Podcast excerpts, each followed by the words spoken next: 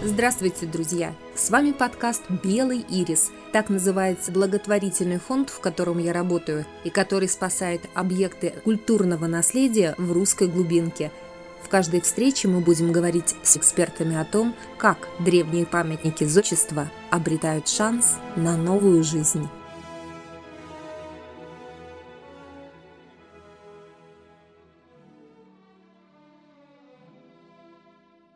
Друзья, здравствуйте! Сегодня у нас в гостях Наталья Шмонина, фандрайзер, который смог. Именно так называется канал Натальи Телеграм. Она прошла путь в НКО с бюджетом от 100 тысяч рублей до 200 миллионов рублей в год.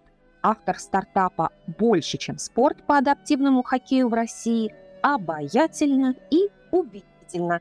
Здравствуйте, Наталья. Доброе утро, дорогие. Наталья, сначала вопрос общего плана. Что такое фандрайзинг? Ведь о нем знают пока не все. Иногда даже люди пугаются, слыша это слово.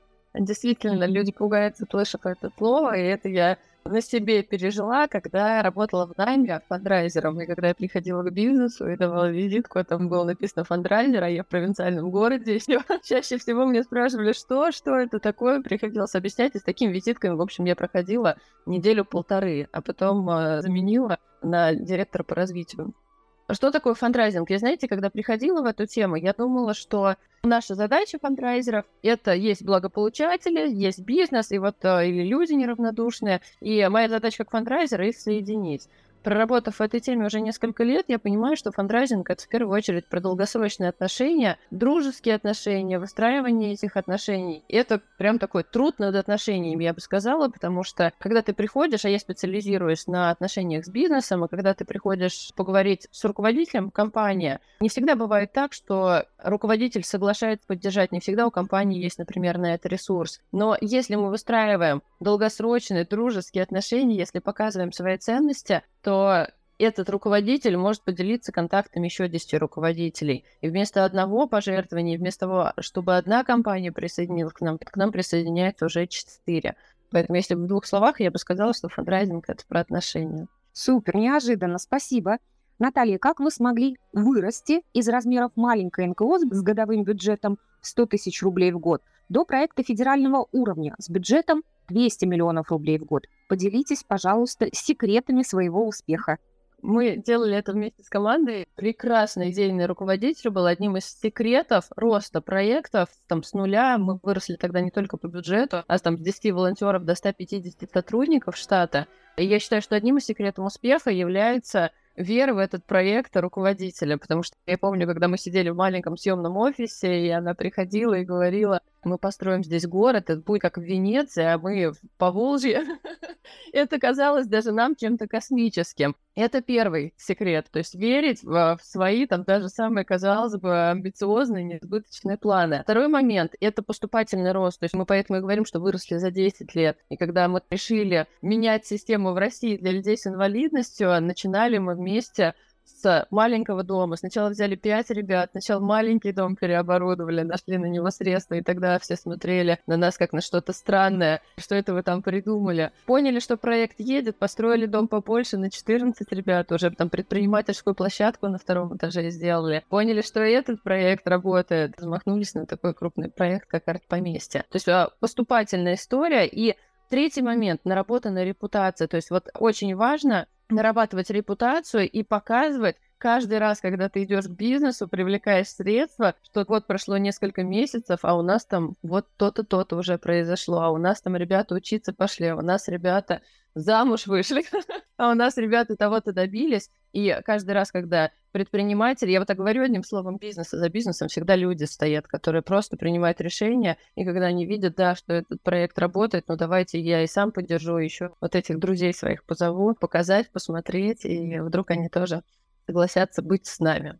Знаете, Наталья, слушая вас, я подумала о том, что фандрайзер — это не столько работа и не столько профессия, это вместе с тем умение быть искренним человеком. То есть вот вы сказали транслировать свои ценности. Это даже, я бы сказала, это больше, чем профессия. Это профессия плюс. Раз это про отношения между людьми, то есть всегда важно быть максимально искренним и не только руководителю, но и сотрудникам максимально верить в дело, которое делаешь. Да, я согласна. И вы знаете, я раньше боялась показать, когда в проекте ну, что-то есть, какие-то проблемные места. То есть, например, раньше, когда я приглашала бизнес, э, я ну, к благополучателям, я им звонила, я предупреждала, я говорила, что можно обсудить. То есть я готовилась вот именно так к встрече, Сейчас я этого не делаю уже и в рамках своего проекта. Я прям ловлю, знаете, ловлю момент. Вот у нас было в Сочи мероприятие, и туда мы приглашали своих партнеров-спонсоров из разных городов. И вот во время обедов я сама ловила моменты, то есть я понимаю, что у меня классная возможность посидеть и поговорить, перенять опыт у бизнеса, и я прям за обедом рассказываю, какие у меня проблемы, какие там, что у меня кассовые разрывы бывают, а какие у меня там вопросы по качеству проекта, и как они свои подобные вопросы решают, и я вижу, как это классно работает, то есть они понимают, что мы живые, что у нас проблемы, что у нас не все гладко, и это наоборот очень располагает. То есть я вижу, что это располагает, а когда я могу закрывать этим и свою потребность, и информацию у них получить, там, с их опытом, чтобы они поделились и рассказали они-то, что в такой ситуации делали или делали бы, и могу еще больше как бы расположить к проекту, ну, как бы для меня это двойной плюс. Супер. Я бы сказала, что фандрайзинг — это еще про человечность и про умение рисковать, быть распахнутым миру и идти вот так смело, рискуя. Безусловно, риск — наше все. Наталья, зачем фандрайзинг человеку, сохраняющему объекты культурного наследия? Вот, например, участникам нашего проекта, хранители наследия, как вы считаете? Фандрайзинг — это возможности, в первую очередь. И я с хранителями наследия уже сколько, на полгода точно мы знакомы. Это вообще просто потрясающие люди, которые меня вдохновляют. И я хочу сказать, что как-то ваша коллега мне писала, ну, может быть, несколько месяцев назад по рабочим моментам, а я как раз была в Череповце, и там есть Кирилл Белозерский монастырь. И там есть храм полуразрушенный, там такая вековая история. Я заходила в этот храм, думала, на самом деле, про хранителей наследия, и какие, ну, просто ребята молодцы, это важно для нас, для воспитания наших детей, для нашего будущего. То, чем вы занимаетесь, это просто потрясающе. И фандрайзинг как раз дает прекрасные а, возможности восстанавливать храмы быстро. Потому что если сравнивать с грантовой историей, которая, ну, там, безусловно, нужна и там важно пользоваться этими возможностями, а как бы много и быстрее мы смогли сделать, если бы мы шли к бизнесу. Потому что, вы знаете, я хожу там в неделю, но около 10 встреч у меня всегда проходит с бизнесом новых. Сколько встреч? 10, 10. Около 10, ну по-разному, в зависимости от занятости, около 10. И заходя в кабинеты, я вижу иконы у людей. А если говорить про выстраивание дружеских отношений, я транслирую всегда ценность, то, что я православный человек. Хотя, знаете, раньше тоже это был спорный момент, потому что политика и религия — это вроде как тема не для деловых переговоров, а потому что она такая острая может быть, у, у людей. Но когда я попробовала один раз, это опять про открытость, про искренность, транслировать, никому не навязывать свою точку зрения, показать это. Я увидела хороший отклик, уважительное отношение. Среди там, наших друзей и партнеров есть много мусульман, но при этом они с большим уважением относятся к религии, к тому, чем мы занимаемся. Это, наоборот, плюс. И я понимаю, что чтобы найти помощь, вопрос только к какому количеству людей мы обратимся. Если представить, что хранитель наследия делает вот, там за неделю или за две недели 10 встреч, там с большой вероятностью, в зависимости от навыков, от коммуникации, конечно, человека будет, но минимум одна, там максимум шесть, они будут с положительным эффектом тогда ну, остается вопрос только, почему этим ресурсом не пользоваться. И знаете, как я на прошлой неделе была у партнера, у нашего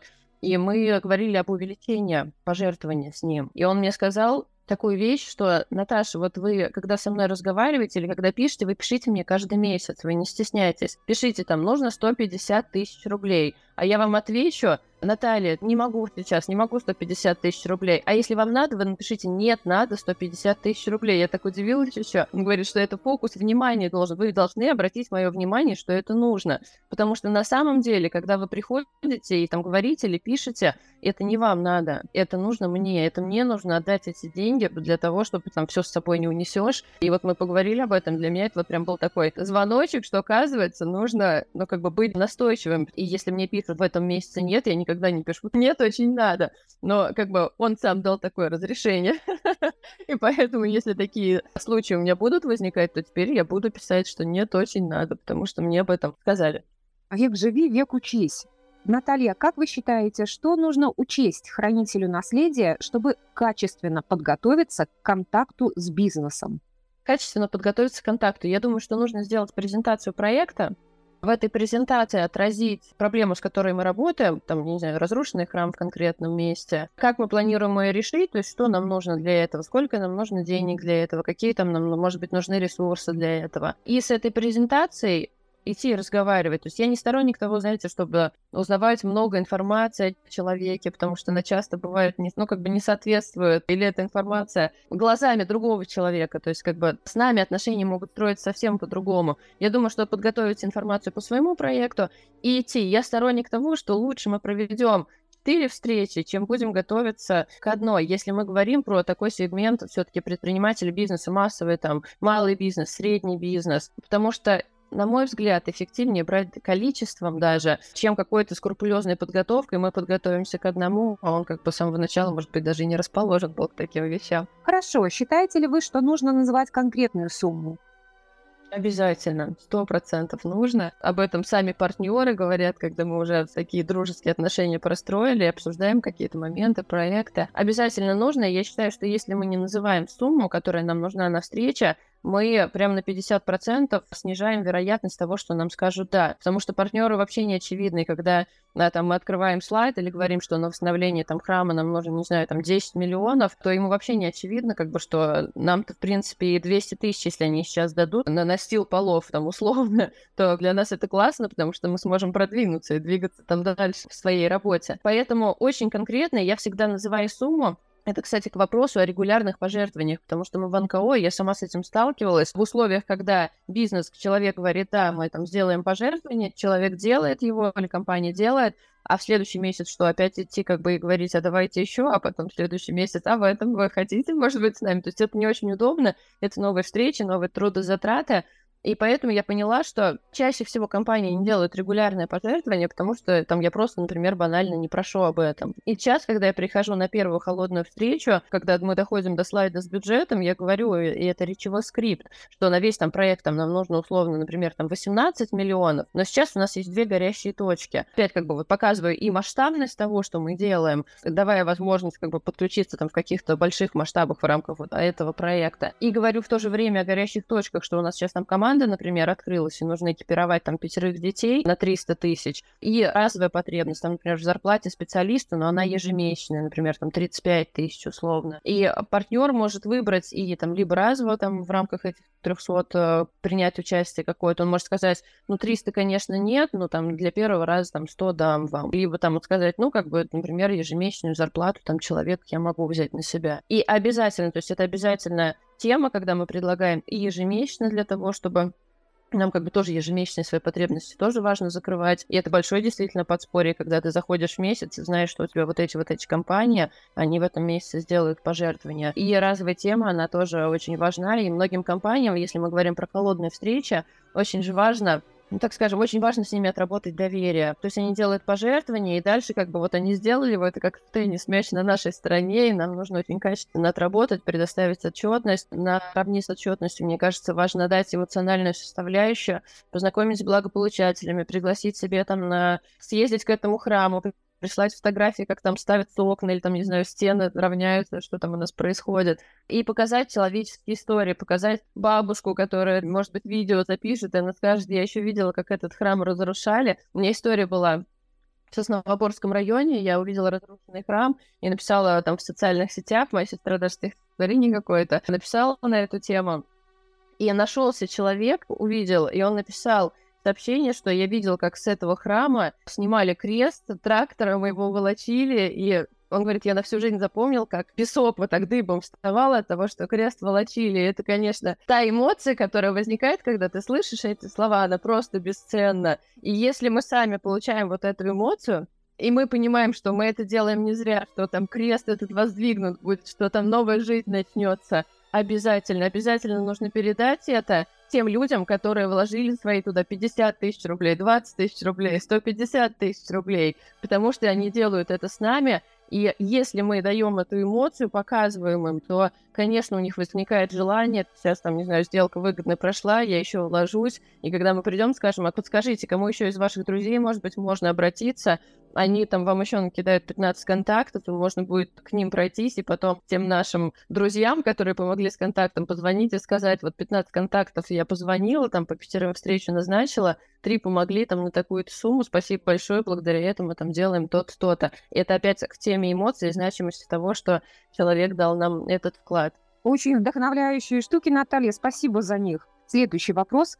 А есть ли подсчеты, сколько нужно сделать обращение, чтобы найти хотя бы одного благотворителя для своего, ну, в нашем случае, для своего храма?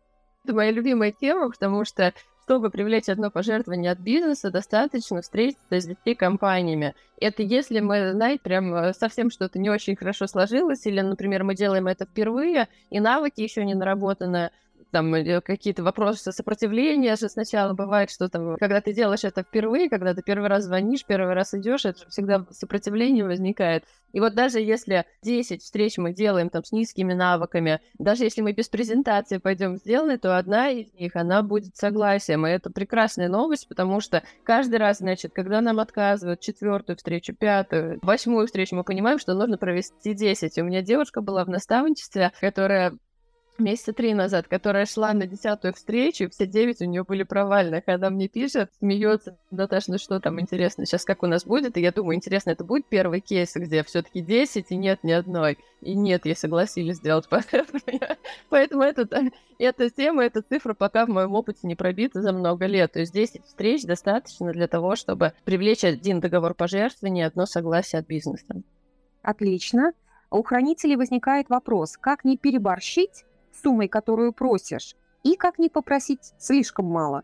Такой важный вопрос, и именно поэтому, вот, например, в речевых скриптах, которые я использую, неспроста я называю и всю сумму проекта, то есть мы обозначиваем, а сколько нужно всего, потому что я иду к человеку, я не знаю, там, у него вообще сколько денег, сколько свободных денег, сколько он там морально готов на это тратить, это непонятно. И, кстати, чтобы что там не говорил, у меня есть история, когда раньше еще я искала информацию о партнерах, и когда я шла к партнерам, мне там говорили, этот человек обязательно поможет, у этого просить столько-то, у этого столько-то, это чаще всего никогда не работало, и поэтому я этим бросила. Только какие-то ложные ожидания формирует и мешает раскрываться. И поэтому, первое, называя всю сумму бюджета, второе, сразу заранее готовим две горящие точки, две позиции. Я, знаете, заметила, что все-таки средний чек на холодное пожертвование, а если мы идем там к малому бизнесу, то в среднем как бы там 50 тысяч рублей. Кто-то 30, кто-то 70, бывают там случаи, ну, достаточно редкие, там 360, вот недавно было там 150, вот на первые такие встречи. Но что мы делаем? Обычно я называю сумму на разовое пожертвование там до 300 тысяч, то есть разовая точка такая-то,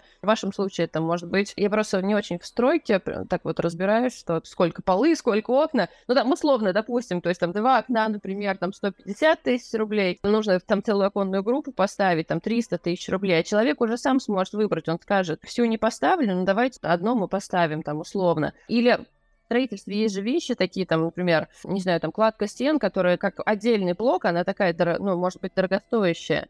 И тогда можно там делить на комнаты, на квадратные метры, что мы планируем сейчас там, не знаю, входную группу сделать условно. То есть э, давать около 300 тысяч на разовую позицию, то есть подумать, из чего она может складываться, и что мы действительно можем сейчас сделать, чтобы там прислать ему фотографии через там 2-3 месяца. И регулярная тема. И регулярная это может быть зарплата строителям, это может быть зарплата к водителю проекта, то есть вообще любые зарплаты туда здесь отлично входят, там транспортные расходы, все, что у нас здесь есть, и мы можем подбивать, и на регулярное чаще всего я даю там сумму около 35 тысяч рублей, 35-50, вот такая вот история. По сути, вот этот средний чек, он как бы там и выходит около 50 на разве. Но что нам здесь важно понимать, что первое пожертвование, которое оно делается, если оно, например, не регулярное, а разовое, то нам а, очень важно вернуться к этому партнеру там через 2-3 месяца, не позднее.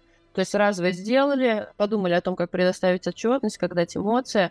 Через 2-3 месяца приходим снова, говорим, вот там то-то, то-то есть. Если у нас есть пожертвование регулярное, то тоже ставим себе там фикс в календаре, и там через 4-6 месяцев приходим и говорим о том, чтобы пожертвование это увеличить сумму. Но чтобы это у нас сбылось, нам важно вот эти там не на 3 месяца пропасть, не на 6 месяцев пропасть, а потом прийти. А важно поддерживать ежемесячный контакт, чтобы у нас а, положительный ответ потом получить. Иногда нам мешает пойти к бизнесу излишняя скромность или страх, что тебе откажут. Были ли у вас барьеры в этой области и приходилось ли вам как-то работать с собой, перестраиваться? И вообще эта тема частая, и она что там в фандрайзинге, что в э, прямых продажах, а наши э, коллеги все из бизнеса, и все не знают, что такое прямые продажи, это двигатель их э, рабочего процесса. И такая тема, да, конечно, есть. Есть, знаете, у меня была тема не страхов, то есть мне как бы не страшно, что откажут, но откажут и откажут, потому что я много лет в продажах до этого работала, и понимаю, что отказ — это просто вот часть работы. Момент сопротивления, он есть до сих пор. То есть мы вот даже на прошлой неделе, когда выезжали с коллегой в другой город и проводили там встречи, мы даже анализировали, мы провели пять встреч за день, и потом сели вечером в кафе и обсуждали, как вот в течение дня менялось эмоциональное состояние. То есть на первую встречу ты идешь еще вот как немножко раскачиваешься, еще как-то вот тебе э, не очень хочется. Но такие серьезные эмоциональные нагрузки все равно испытываешь, особенно если пять встреч в день. Вторая встреча, третья уже, когда ты там вдохновлена и там руками машешь, рассказываешь, и там остановить невозможно просто и потом уже там четвертый, пятый, уже батарейка подсаживается, и ты уже там не сопротивления, не энтузиазма, а уже как бы такая более спокойная. К пятой встрече я смотрю на коллегу, у нее глаза уже такие стеклянные от усталости. Я думаю, я, наверное, точно так же выгляжу. И это мы делали вывод на тему вообще важности рационального использования своих сил, потому что на второй-третьей встрече мы выложились просто эмоционально, и одна встреча прошла час пятнадцать, Хотя уже на 15 первых минут человек сказал, я вам буду помогать ежемесячно. И можно было там дальше как бы вот это вот поэкономить себя, поэкономить свои силы, чтобы, ну, потом на, на пятую как бы нас хватило условно.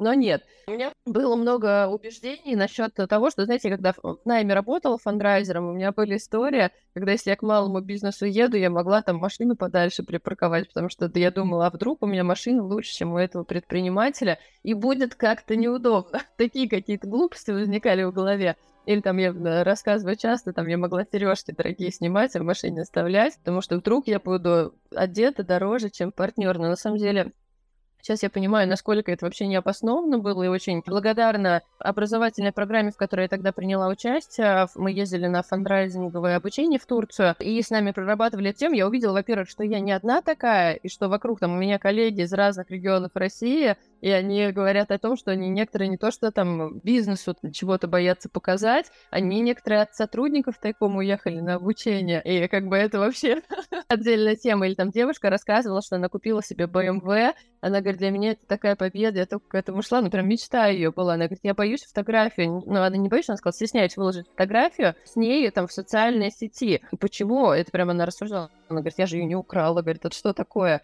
И вот я когда увидела как бы свое отражение вот так вот в других людях, я подумала, что это точно ненормально, и решила эксперимент поставить и выложила фотографию в социальную сеть, куда я добавляю всегда всех своих партнеров и спонсоров после первой встречи. Согласились они, не согласились, всегда добавляю. И выкладываю фотографию, что я в Турции, что я на фандрайзинговом обучении. А для меня еще я помню, что отдельно, я думаю, писать, что фандрайзинговое обучение или нет. Ведь я думаю, они увидят, что я учусь тому, как больше денег с них привлечь. Я сейчас вспоминаю, конечно, это вообще. И я выкладываю эту фотографию, что я на фандрайзинговом обучении. И первый же ответ, там буквально несколько минут минут мне пришел от а, партнера нашего.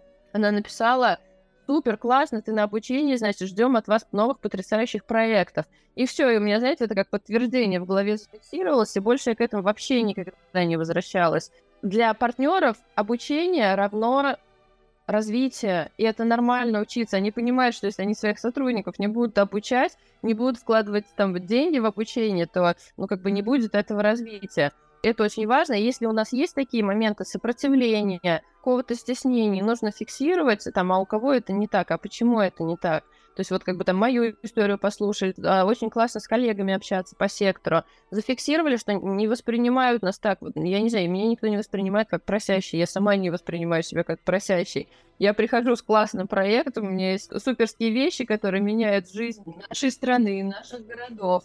И я просто ищу людей, которые мне руку пожмут и скажут, Наташа, да супер, давайте вместе с вами это делать. И вот эту тему очень важно в себе прорабатывать, прям от встречи к встрече, и фиксировать за собой. Если что-то за встречи вышли, и думаешь, так, сейчас, сейчас я что-то там на встрече э, не то, как-то я себя повела, почему я себя так повела, э, нужно проанализировать и отработать это. Хорошо, Наталья, давайте сформулируем, вот вы не просящая, а какая? Предлагающее партнерство. Предлагающее партнерство. Хорошо, предлагающее партнерство.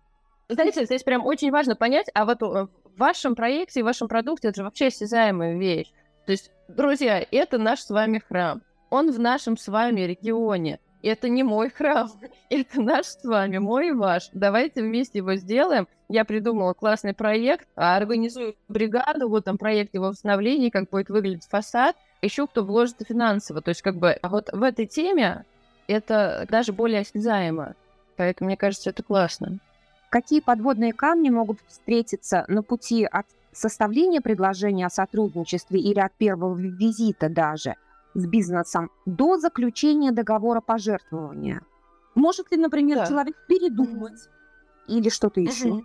Передумать-то, конечно, может, и это нормально. Знаете, когда предлагаю регулярные пожертвования ежемесячные, у некоторых партнеров, особенно если холодный встреч, человек меня вообще первый раз видит, ты первый раз о проекте слышишь, он говорит, ну, как бы, вроде там ежемесячно, да, ну, а что будет, если вот два месяца я вам сделаю пожертвование, а потом у меня какая-то ситуация, я не смогу там или не захочу, а, и они такие вопросы задают, или а бывает, что не задают, но по паузе ты понимаешь, что как бы такой вопрос может быть. И тогда просто наша задача озвучить, что в договоре пожертвования э, есть пункт, что компания вправе отказаться от ежемесячного пожертвования в любой момент, там, предупредив, например, за неделю, что она пожертвование это не сделает. И здесь как бы смысла нет, там в любом случае, э, даже если бы компания за неделю не предупредила, что пожертвование она не сделает, то как бы это же не та ситуация, где мы там пойдем в суд, и почему пожертвование не сделать. По умолчанию просто надо в голове себе зафиксировать, что у них есть такое право. Подводные камни какие еще могут быть? Вот недавно, знаете, у нас была история, когда моя коллега пришла на презентацию, открыла бюджет, и она даже еще, кстати, горячие точки не озвучила, он увидел транспортные расходы 360 тысяч, и сказал там, давайте я вот эту вот часть на себя возьму. Это было, кстати, просто потрясающе, потому что транспортные расходы, они вообще не популярны. И когда он это сказал, это, конечно, она мне сразу позвонила, Наташа, я нашла на там транспорт, потому что это очень сложно. Но что потом получилось, что у них есть политика компания, и политика компании, блин, не позволяет вот так сделать с этими транспортными расходами, и нам пришлось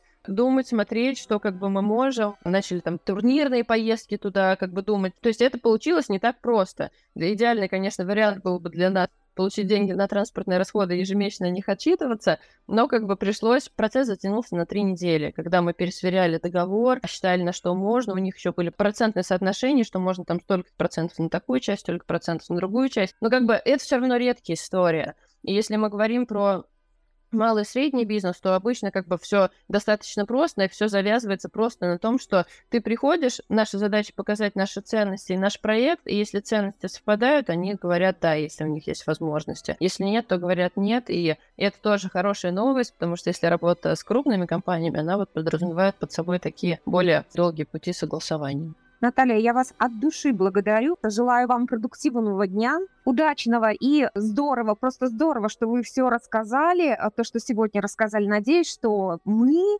и наши хранители будем применять это на практике.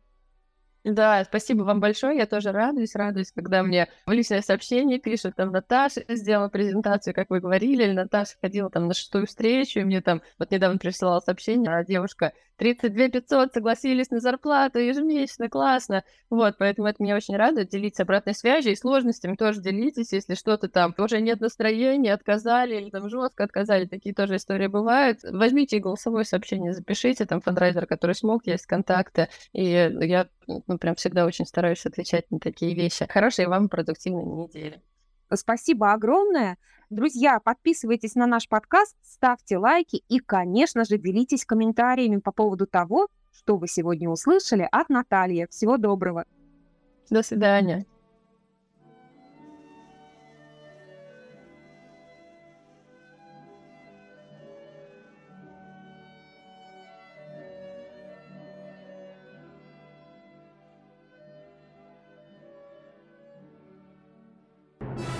Эпизод подготовлен в рамках проекта «Хранители наследия», который реализуется с использованием гранта президента России, предоставленного Фондом президентских грантов.